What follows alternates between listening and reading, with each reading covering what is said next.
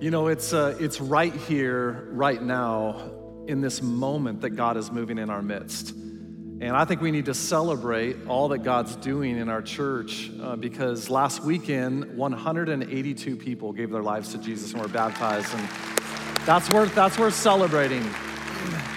And as, as we start today, what I want to pray is no matter what you walked in with today, that God would allow you to walk out focusing, doing what we sing in that song, to focus, focus all of our attention on what matters most Jesus. Can we pray?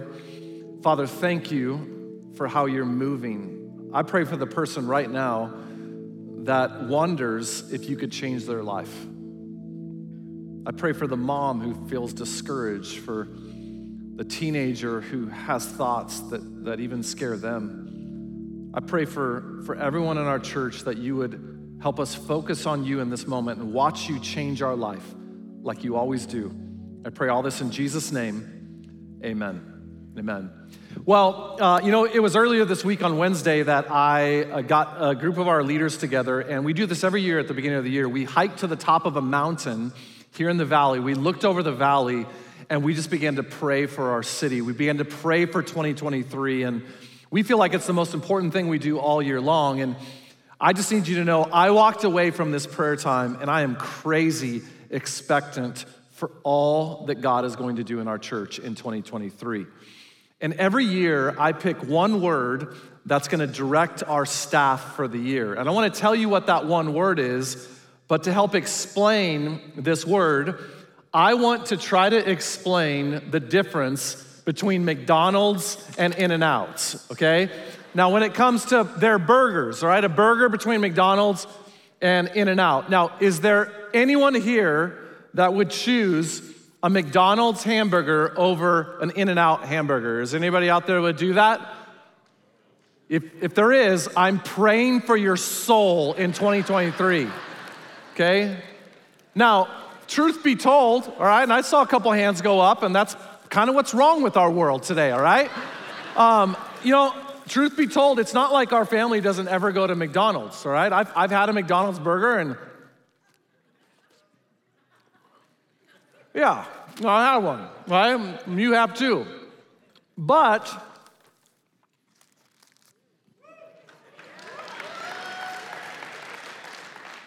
this proves that God is good, all right, right here. Let, us close in prayer. Father, I just want to. Some of you are like, I know where I'm going after church, right?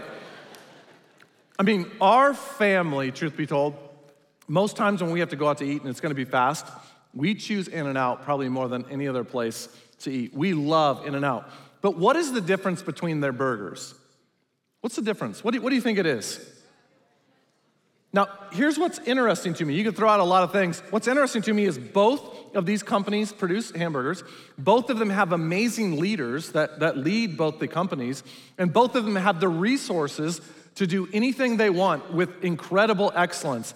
And yet, one of them is known for, for 99.9% of people as very average, and one of them has lines out the door. You ever waited in an uh, In-N-Out line in the drive through line? It's crazy. What is the difference? I think it's one word. At a high level, here's what I think the difference is it's focus. One of these companies is incredibly focused, and one of them is scattered in a million different directions. Let me just show you a menu. You ever seen an In-N-Out menu?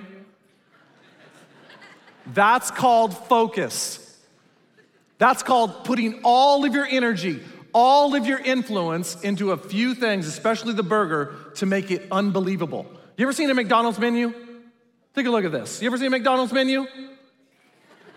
It's all over the place. I mean, it's a hundred different directions, and almost everything is average, except I'll give them the fries, okay? I'll give them the fries. It's good. But one is focused, one is scattered, in a hundred different directions. The word that I chose for our staff in 2023 is the word focus. When we talk about fast food, that's one thing, it doesn't really matter. But the same principle applies to our life, your life and mine. I don't know anybody that wants to be uh, average. I don't know anybody that says, you know, my goal is to get to the end of this year and, and it to be, for everyone to say, like, they're mediocre. If you want to do something great in this world, for God to use your life, I believe it requires focus.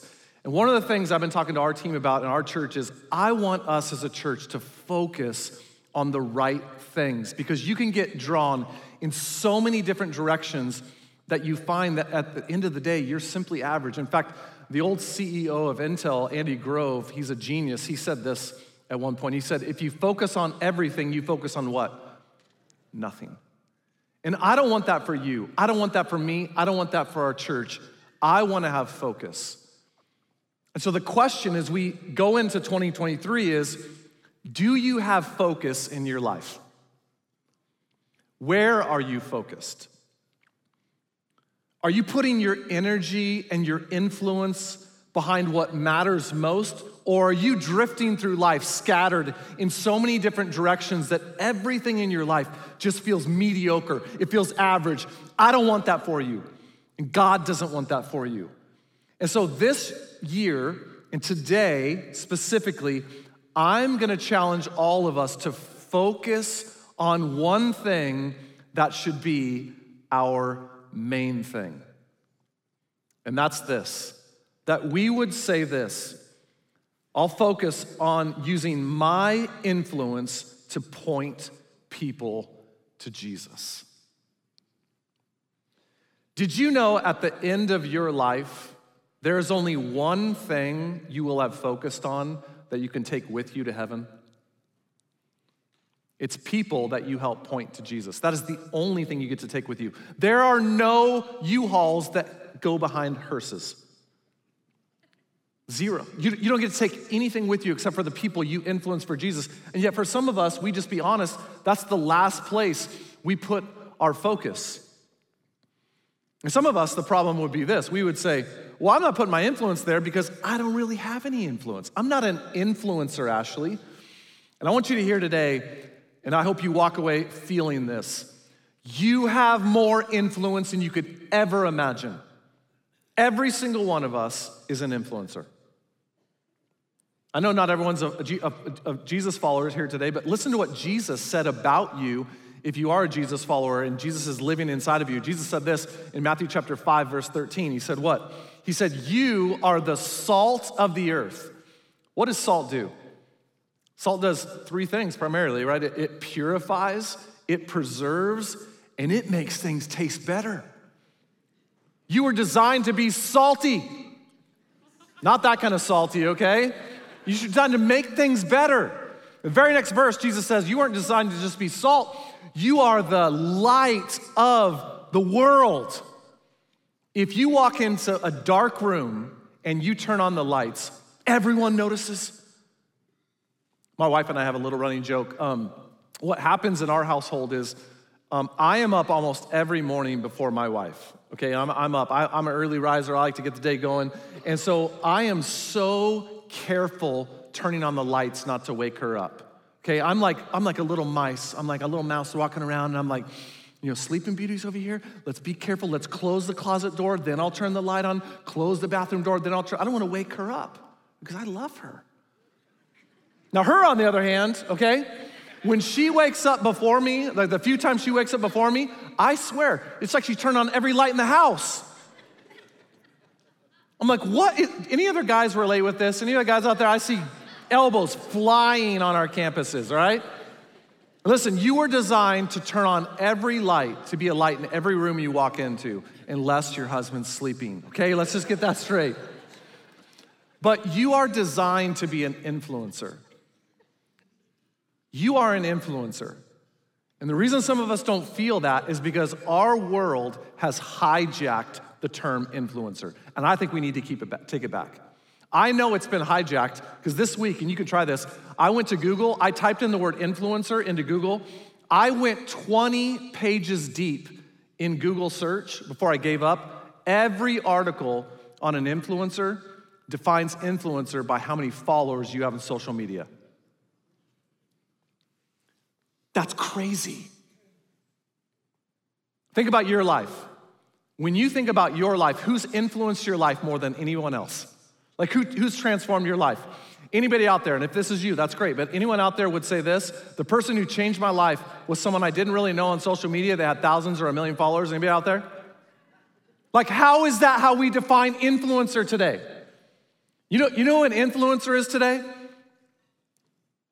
A teacher, a parent, a coach, someone who came alongside you in a, a, real desperate time of need, someone who led a small group or a Bible study that you were a part of and came alongside you and, and really helped you in a time of need.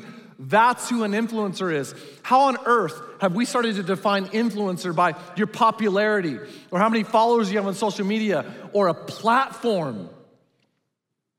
I think we should redefine influencer and it should start in our church. Listen, you don't need, hear this, let this sink into your heart today. You don't need thousands of followers to have influence.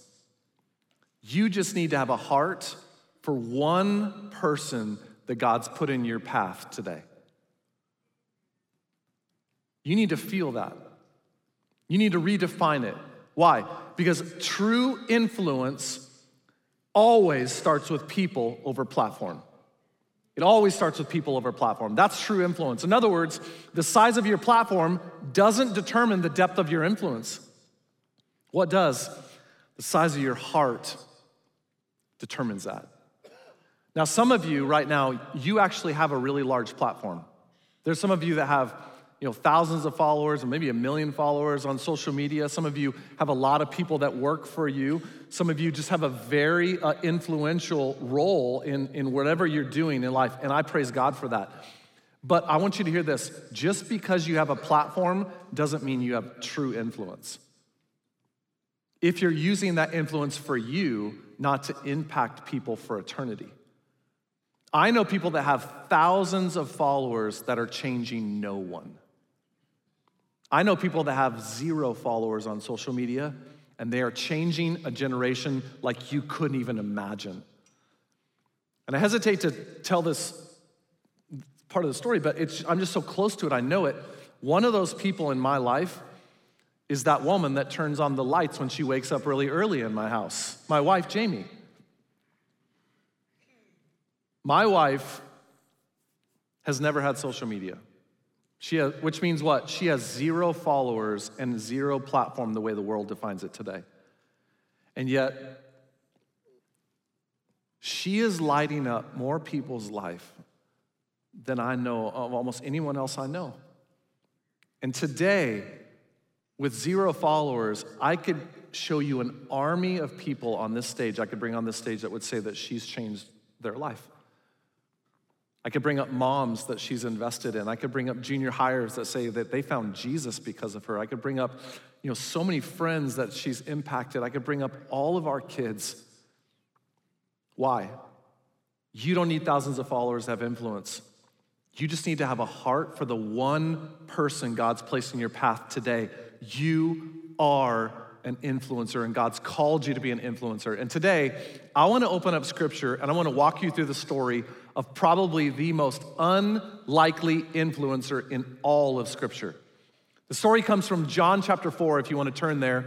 And what's going on in John chapter 4 is Jesus is going to take a trip He's been ministering in Judea, in, in the area of Jerusalem, that's in southern Israel, and he's gonna go north up to Galilee, which is in northern Israel. Israel is actually a fairly small place, but Judea's in the south, Galilee's in the north, and to get from Judea to Galilee, you have to travel in the middle part of Israel through a place called Samaria. And in Jesus' day, you just have to understand this the Jews hated the Samaritans. And if you've ever read scripture and wondered why they hated them so much, let me explain it to you. It goes all the way back to the Old Testament. In the Old Testament, God chose a people for himself to reveal himself through the nation of Israel. And there were 12 tribes. 10 of those tribes at one point divided and broke off and went north. And those 10 tribes began to practice evil. And, and they, they were doing a lot of pagan things and they really strayed from God. And part of what they did is they started intermarrying with a lot of the pagan people of that day. And for a Jew, you just have to understand, for a Jew not to marry another Jew but to intermingle with someone else, that was worse than marrying your sister. I mean, this is why they hated Samaritans, this mixed breed, so bad. And they looked at them as worse than dogs. In fact, a, a Samaritan wasn't even allowed to testify in a Jewish court because they didn't even look at them as human. And yet, Jesus traveling through Samaria is going to, to surprise everyone because that's just what Jesus does. And he not only interacts with a Samaritan woman, which would have been unheard of, but he shows her compassion and dignity, and he releases her to be one of the greatest influencers in all of Scripture. Let's pick up the story in John chapter 4, verse 6. It says, Jesus, worn out by the trip, sat down at the well. It was around noon. Now remember, it's around noontime. Remember that. But can we just pause and anybody else encouraged that Jesus got worn out too? Like Jesus can relate with you. Jesus was worn out, so he sits down at this well in the middle of Samaria, and a Samaritan woman approaches, and Jesus asks her for a drink. Watch her response. Verse 9 The Samaritan woman, taken back, asked, How come you, a Jew, are asking me, a Samaritan woman, for a drink? Jews in those days wouldn't be caught dead talking to a Samaritan.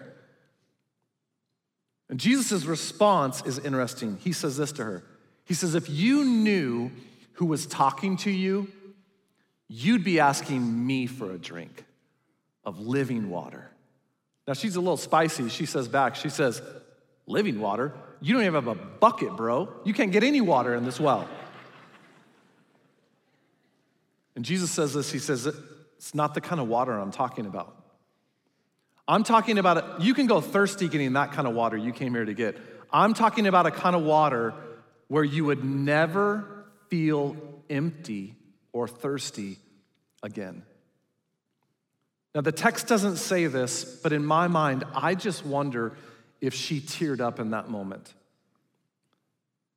Because if there was anyone in all of Samaria that would have felt empty inside, it was this woman. And we know the depth of her emptiness because she showed up at the well at noon. It's a clue for us. If you understood that culture, no one, no one was coming to a well at noon in the afternoon. Israel has a climate that is somewhat similar to Phoenix. In, in the afternoons, it could get up to 100 and 110 degrees in temperature. So every single day when women went to go get their water, all of them went in the morning or after the sun went down. Why would this woman have to come at noon? Because her behavior was such that she was so rejected and shunned by that society, it's the only time she could come. And she interacts with Jesus, and Jesus t- tells her about this living water. And I think with tears in her eyes, she says, I want that living water. And listen to Jesus' response. He says next in verse 16, he said, Well, go call your husband first and have him come back. And she says, Well, I have no husband, she said. But that wasn't really true, was it? Kind of a half truth. Jesus tells her, He says, That's put nicely. I have no husband. You've had five husbands, and the man you're living with now isn't your husband. Now, in our day and age, if you had been married five times and divorced, and then you were living with someone else, I mean, that might be your story, and this is no shame, but that might raise some eyebrows with even people in our day and age. But you have to understand in Jesus' day, for a woman to be divorced five times and then be living with someone else, she would have been rejected beyond your imagination. She would have no platform, no influence, no followers. And yet Jesus dignifies her, interacts with her, and shares who he is and that he wants her to have a better life than she's living. And he's the answer. And she realizes it. She's cut to the heart. She says, I want that living water. And in her, in rush, she leaves her pot and she rushes off to the town. Remember, a woman that has no influence in her town at all says, verse 29, back in the village, she just began to tell people, You got to come and see. Come and see. Like, you got to come and see the man who knew all the things I ever did. You guys know me. You know all the bad things I've done. He told me everything. In fact, he told me things I hadn't told anyone. He knows me inside and out. Is that not powerful? Jesus knows everything you've ever done. She just, remember our Bridges series? She's overcomplicated. She just says, You got to come and see. And then she says this Could he be the Messiah? Now, here's what you'd think would happen. A woman like that, she's got no influence, she's got nobody who wants to follow her. You think they do this Get out of my face, messed up woman. You're jacked up. I'm not listening to you. The exact opposite happens. Watch this. Verse 30 they went out to see for themselves. We'll find out later why, I think. But watch the power in verse 39. Many, many, many in her city of the Samaritans from that village committed themselves to Jesus, him, because of the woman's witness. He knew all the things I did, he knows me inside and out. This is incredible to me. The most unlikely woman that has no influence influences her entire town and city for Jesus and creates a revival. In fact, if you read through all the Gospels, this is arguably the most effective witness for Jesus out of anyone in the Gospels. But her story is not an isolated story. God has been taking people that the world says has no influence and been using them to transform the world for Jesus. And I think this woman's story, if you want to utilize and focus your influence in 2023 to make a difference for Jesus, this woman's story gives us three principles I want to share with you today that will allow you to focus your influence on pointing people to Jesus as well. If you're taking notes, here's number one influence doesn't start with a platform, it starts with the heart for people. I just want to say it again until it gets drilled in your head. You don't have to have a platform. This woman had no platform. And yet she transformed people. Why? Because she just had a heart for people. She wanted to go back and she just began to share her story, even the messy parts of her story. She was a mess, and that became her message. I wonder how many of you have, have written down your story of how God's moved in your life. You know, I'll, I'll ask that to people sometimes, and, and they'll say, I've never written down my story. And I just want to encourage everyone here today you should write down your story. It will help you be prepared to share your story. In our CCV mobile app, we have a little link that says share my story, and it just walks you through how to do it in a really quick and concise way. It doesn't have to be long. But I think you should write down your story and be prepared because this woman just shared her story and it became a revival. The second thing I think we see from her story is you don't have to have your life all together to influence people for Jesus. Someone needs to hear that today. You don't have to have your life together, all together to influence people for Jesus. You know what this woman didn't do? She didn't hear who Jesus is, want to accept Jesus, and go, hey, before I share my faith, before I start impacting people, I'm going to go back and clean my whole entire life up okay? I gotta make this thing right with this guy. I gotta, I gotta become clean. I gotta read through the Bible at least one time, right? So I can answer everyone's questions, theological questions they might have. I gotta, I gotta grow up in my faith before God can use my faith. Now I'm just telling you, her story tells us that is absolutely wrong. And yet, some of us, we're not sharing our faith because you know how, you know what we feel like? We feel a little bit like a sixth grader in our faith. What are, what, what's a sixth grader like? Sixth grader is awkward, smelly, you know, has a lot of stuff to still figure out. I mean, God can't use a sixth grader to impact people for Jesus, can he? Maybe that's exactly who God wants to use. It was uh, it was fifth grade, and uh, me and a few of my friends. It was cool. We got invited to go to a Bible study at a different school in the mornings. We saw the impact that it was having on that school, and then honestly, like a few months in, we're sitting there, me and my friends, and we're like, hey, what if we did this at our school? Like, we were all just like a little nervous at first, you know, like starting something big. But we're like, all right, well, what's the first step? We're like, okay, we need a host classroom.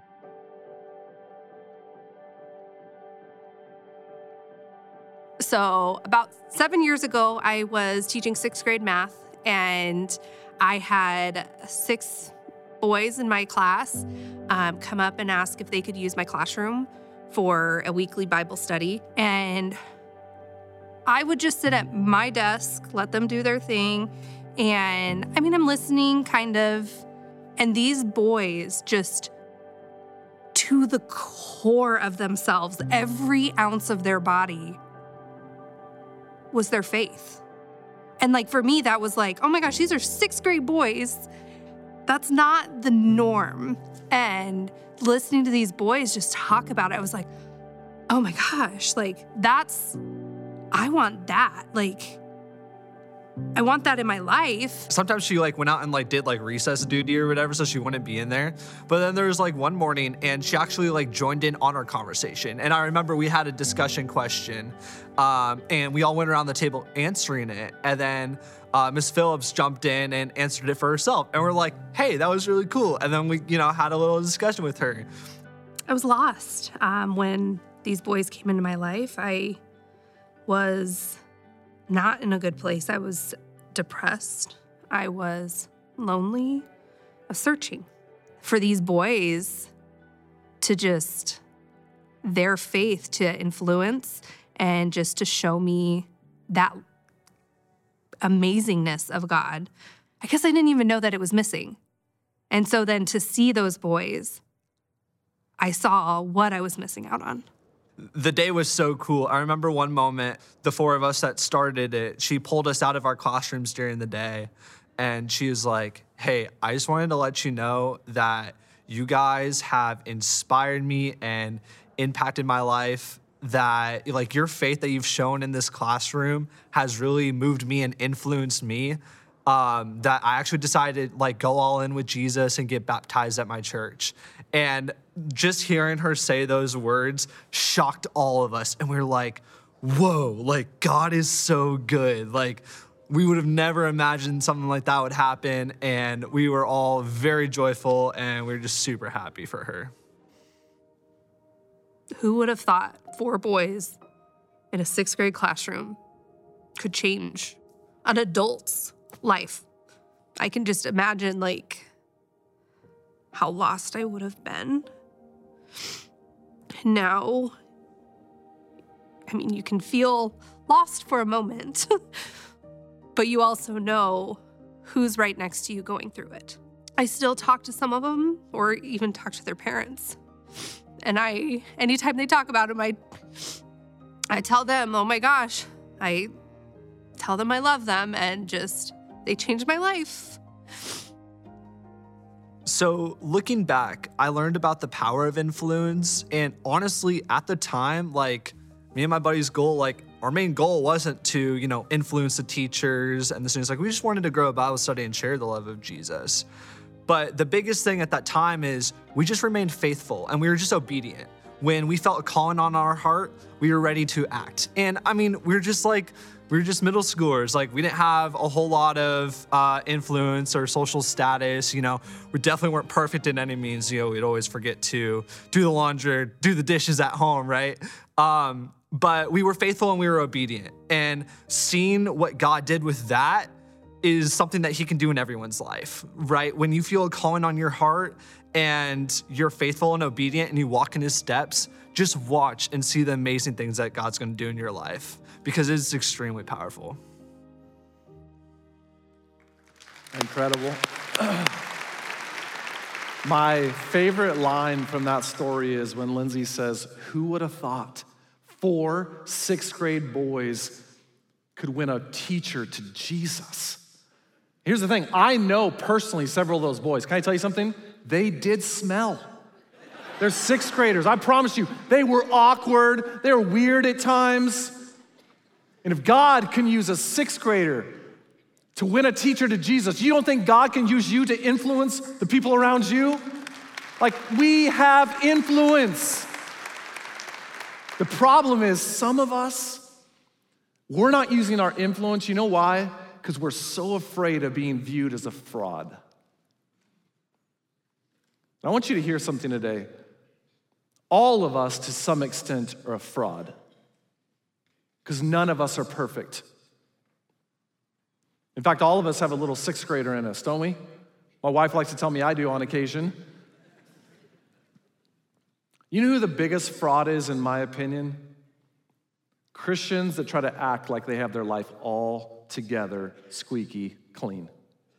In fact, I think those people have turned more people away from Jesus than anyone that has a little mess in their life ever has. Those people that walk around shining their halo all the time. That's not the kind of church that I want to pastor. I want to pastor a church where people are real and authentic. You don't need to walk around oversharing. But why shouldn't you share what God has done in your life? And you don't have to be perfect. That's why when I preach, I like to be authentic and tell you I don't have my life all figured out. I mean, if you got to follow me around for a few weeks, you got to see sometimes how I talk to my wife, you got to see the impatience I have with my kids on occasion, you got to see just how selfish I am. I mean, I would be ashamed. But I'm not relying on me being perfect to be effective for Jesus. I'm relying on pointing people to the only perfect person, Jesus. That's what I want. And I just, I want someone here to just feel you don't have to have your life all perfect. You're not perfect to be effective and influence people for Jesus. In fact, the third thing we learn from this woman's story is the messiest parts of our story can magnify the message of Jesus almost more than anything else. Your mess, God wants to use as his message. But some of us hold back. We're not sharing. You know why I think this woman was so effective? Because she went back to that town with all of her mess, and people were like, if Jesus could get a hold of this woman, I gotta check this guy out. In our church today, the most effective people in winning people to Jesus are those that have the messiest past. Telling you, promise you. In fact, let me tell you a, story from last weekend. If you're here last weekend and you missed it, you got to go back and watch it. But we told the story of Danielle. Danielle was a heroin addict. She, she left her child and went and lived on the street. She was digging through the dumpster for food. And she stumbled upon CCV and she began coming to CCV and it began transforming her life and she got help and she went to rehab and God's transformed her life and she's doing so well right now. But when we asked Danielle, would you just tell your story? Do you know how hesitant she was? My story. God could use that mess? Yes. So she said yes. She's told her story. She attends our Midtown campus last weekend, a family from our Midtown campus invited another family. And what they didn't know is the woman that came, she was getting ready to take her life that weekend. She sat through the service. She heard Danielle's story, and she so related with her story because it had similar aspects to her story, what she'd struggled with. And she decided, I want what she has. I want Jesus. She walked out of the service. She walked out the doors of our campus. And you know who she immediately ran into? Danielle. She starts telling her her story. They're both bawling.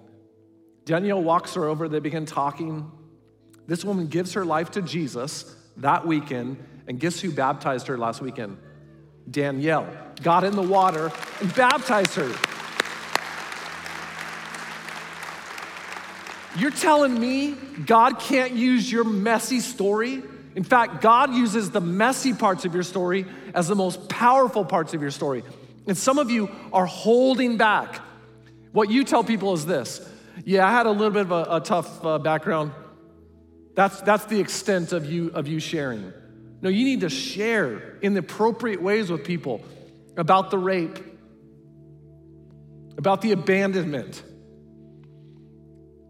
about what happened sexually and how you just got so far off base, about the addiction, about your eating disorder, about your anxiety.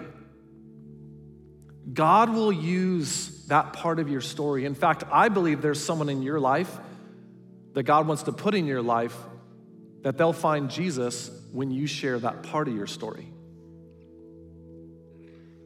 Listen, 2023 needs to be the year where all of us focus our influence on pointing people to Jesus. How do we do that? We simply start sharing our story. We focus on who God's put in our path. And what my prayer is that the end of 2023, all of us at CCV would have a story where, we, where someone would say this I found Jesus because they helped use their influence to point me to Jesus. And listen, every one of you has influence beyond what you could ever imagine from the sixth grader to the 70 year old, to the single mom to the CEO, to the ex addict to the person who you look like you have your life all together. God wants to use all of us to influence people in 2023 to point them to Jesus. And remember, you don't need thousands of followers on social media to be an influencer. You just need to have a heart for the one person that God's going to place in your path today, tomorrow, this week. Who will it be? I don't know.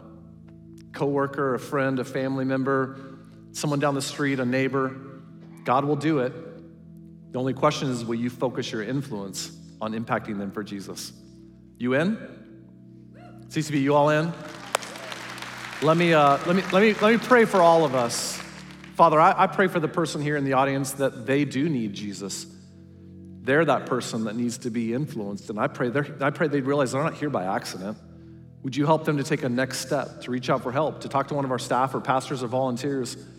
I pray for all of us that are followers of Jesus, would this year be the year that we narrow our focus to not be so scattered about the things that don't matter, but to be focused on influencing people for Jesus. God, I want that. And I know so many of us do. So would you give us the inspiration and the courage and just the conviction to go make that happen this year? And I pray this in Jesus' name. Amen. Amen. Hey, next weekend, I'm going to continue the series. I'm fired up about next weekend's message. Until then, it's time to go all in. Have a good weekend, CCV.